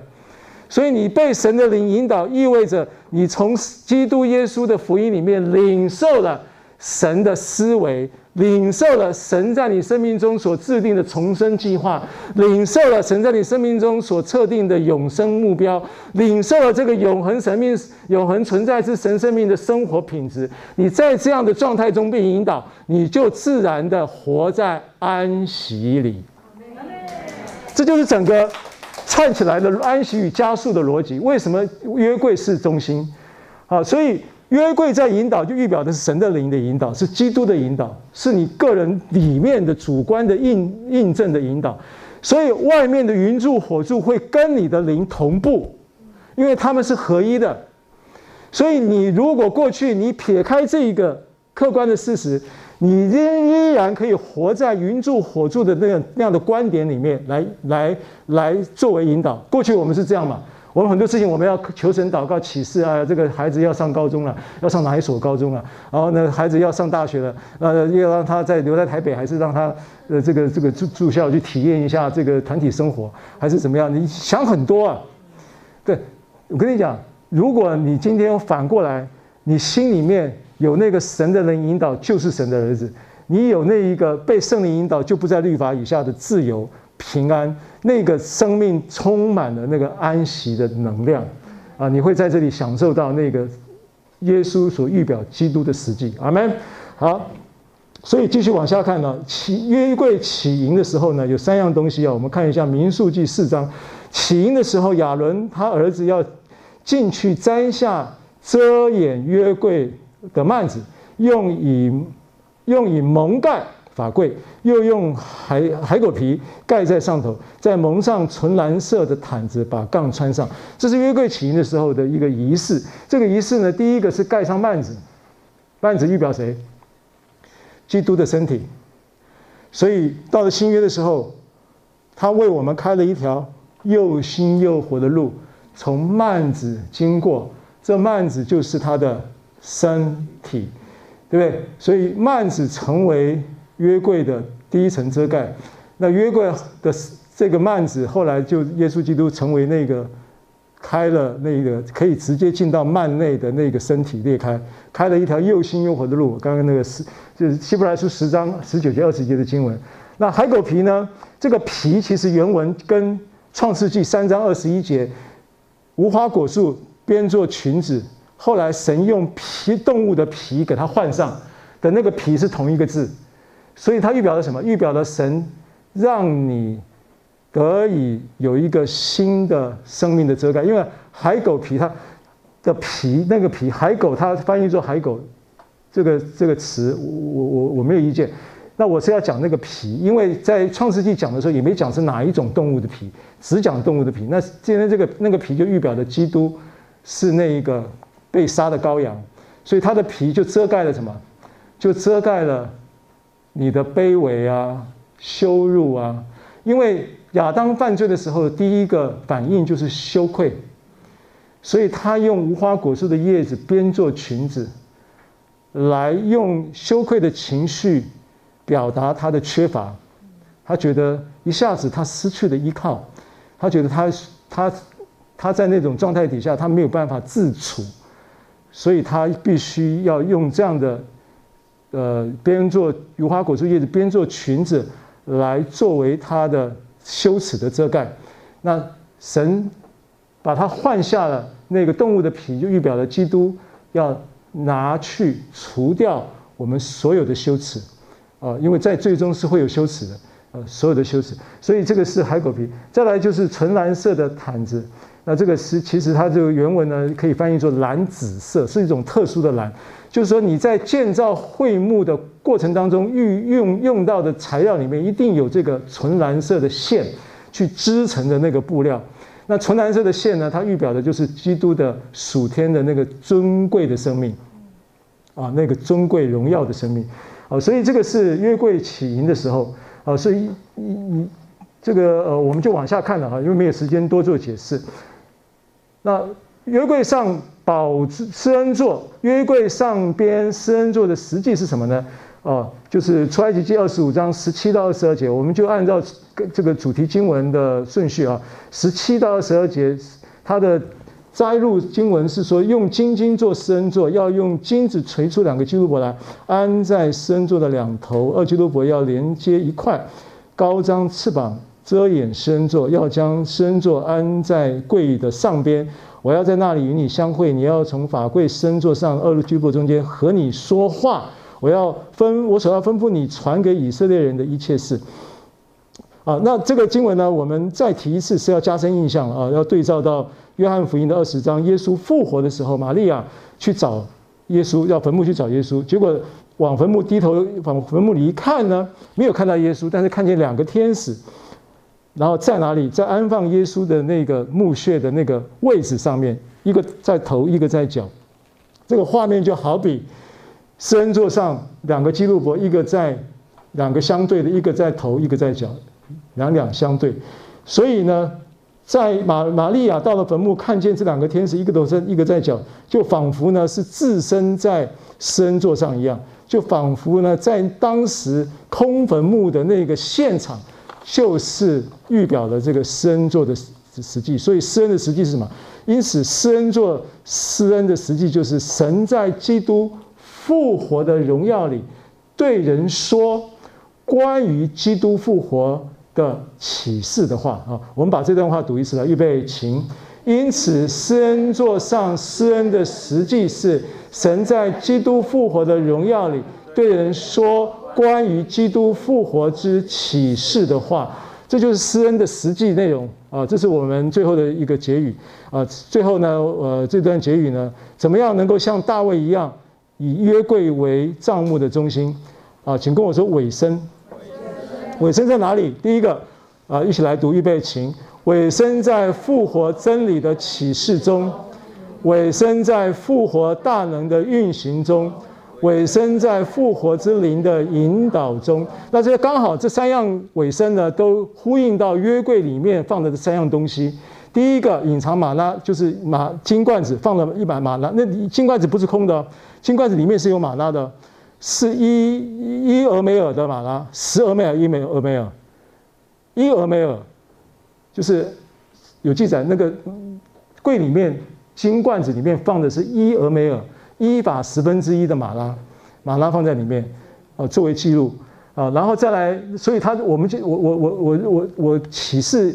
这个马拉的启示对我们来讲，在新约这个时候，他就不是，因为罪已经被除去了，我们不需要再考虑到罪的问题，而是什么呢？因为他其实避罪的意思是说，当时的人呢，他并不并抱怨，对玛纳是抱怨的，他并不爱吃玛纳。然后呢，看到玛纳的时候，就是这是什么？玛纳的希伯来语的意思就是这是什么？这是什么的台语就是这是虾，啊你煮这是虾啦。啊！你和我讲这些啥？哎，他是一个藐视的态度，你知道，是实在不得已，没没有矿也就没得吃啊，两三百万人没办法，老老老老少少两两百多多万人，你煮一餐，你煮给我看，两百多万人怎么吃？那只有神供应啊！他们他们他们并没有因此对神对这件事情表示那个，他就是这些啥。但是这几下不甘愿也吃了，都抱怨抱怨，后来又吃到鹌鹑从鼻孔出来，这个经验都，这个故事你们都知道。那我要讲的就是说，但是到了新约的时候，这个事情已经神不纪念了。他他旧约的这个这个罪的这个历史呢，神不纪念，不纪念的话，剩下什么意义？它的意义就是神的供应嘛。那神的供应呢，其实到了旧约时代，约书亚记他们过了河，过了约旦河，然后立起。帐幕在应该在哪里？就在示罗吧。的时候，那个吉甲在吉甲的时候，其实他就已经马拉就已经停了，他们就开始吃地的地产了。马拉在那一天就停了，立在吉甲立的帐幕那天就停了，对不对？就停了，就是就是意思就是说，你已经不要不需要在律法之下跟神求供应了，就好像我刚刚讲，你不需要在律法之下来求神的带领了，因为神的引导已经在你的里面了。你在这个引导里面，有神的灵在外内外的同证来带领你，所以你的思维会是神的思维，神的思维成为你的思维，神的这个灵里的精神成为你的精神，神灵里的公义跟。这个圣洁的属性成为你的属性，所以当你意识到这个生命带来的身份的时候，你很自然的你会想到，那我抱怨是不不是不合我的身份的，对不对？我咒诅是不合我的身份的。本来我的我这个人的个性是很喜欢咒诅的，譬如说，我要我的个性是很会抱怨的，可是当我在基督里，我穿上公义的身份，我要意识到的是，哎，这个不是我。我已经是新造的人了，我已经有公义的身份了。我不抱怨，我只会赞美。我赞美不出口，我才是有病。以前是你赞美什么？有什么好赞美的？那你人人家都骑到你头上，你还赞美？赞美啥呀？对不对？但是现在你要意识到，说不是那个反过来了，反过完全完完全反过来了。你要意识到这个，你就会带出那个果子嘛。好，所以当你你这样子隐藏的吗哪，在我们新约的主观的意识，又变成什么？变成是一种。对于神供应的启示，尤其是复活的真理的启示，这个真需要供应。我们讲复活讲了大半年了，对不对？我是一知半解的讲，你们也是一知半解的听。但是越讲你们越听，你们是越不理解。然后你很自然的，就是真的复活的意识、复活的能力、复活的果子就彰显出来啊。不然说你怎么忧郁症会好？你怎么牙齿会自己合愈合了？对不对？你怎么头头上的包不见了？那个都是复活意识嘛，啊，那个都是你看到神运行，所以你有一个隐藏的吗哪，这个经文是出自于启示录二章二章十七节，隐藏的吗哪是专有名词啊。那这个给那个别迦摩还是给哪个教会的隐藏的吗哪？而这个东西就是意识到你个别的那个复关于复活的启示，这个这个是一个。第二个就是亚伦发的这样所预表的复活的大能，你要不断的意识到那个复活在基督里的复活的事实。而且呢，复活带是立立即在复活产生的安息，带来永恒存在之神生命的生活品质，会彰显在你生命里面。阿门啊！再来就是复活之灵的引导啊，那这个都是需要委身，怎么委身？你不要让他委身。重点在这里，怎么委身？你怎么把自己委身在这三样东西里面？隐藏的马拉，有人发现的这样心中的法版，委身在复活真理的启示、复活大能运行跟复活之灵的引导。很简单，用你的意识，你只是意识到而已，意识到其他的圣灵都会做，轻省容易，哈利路亚。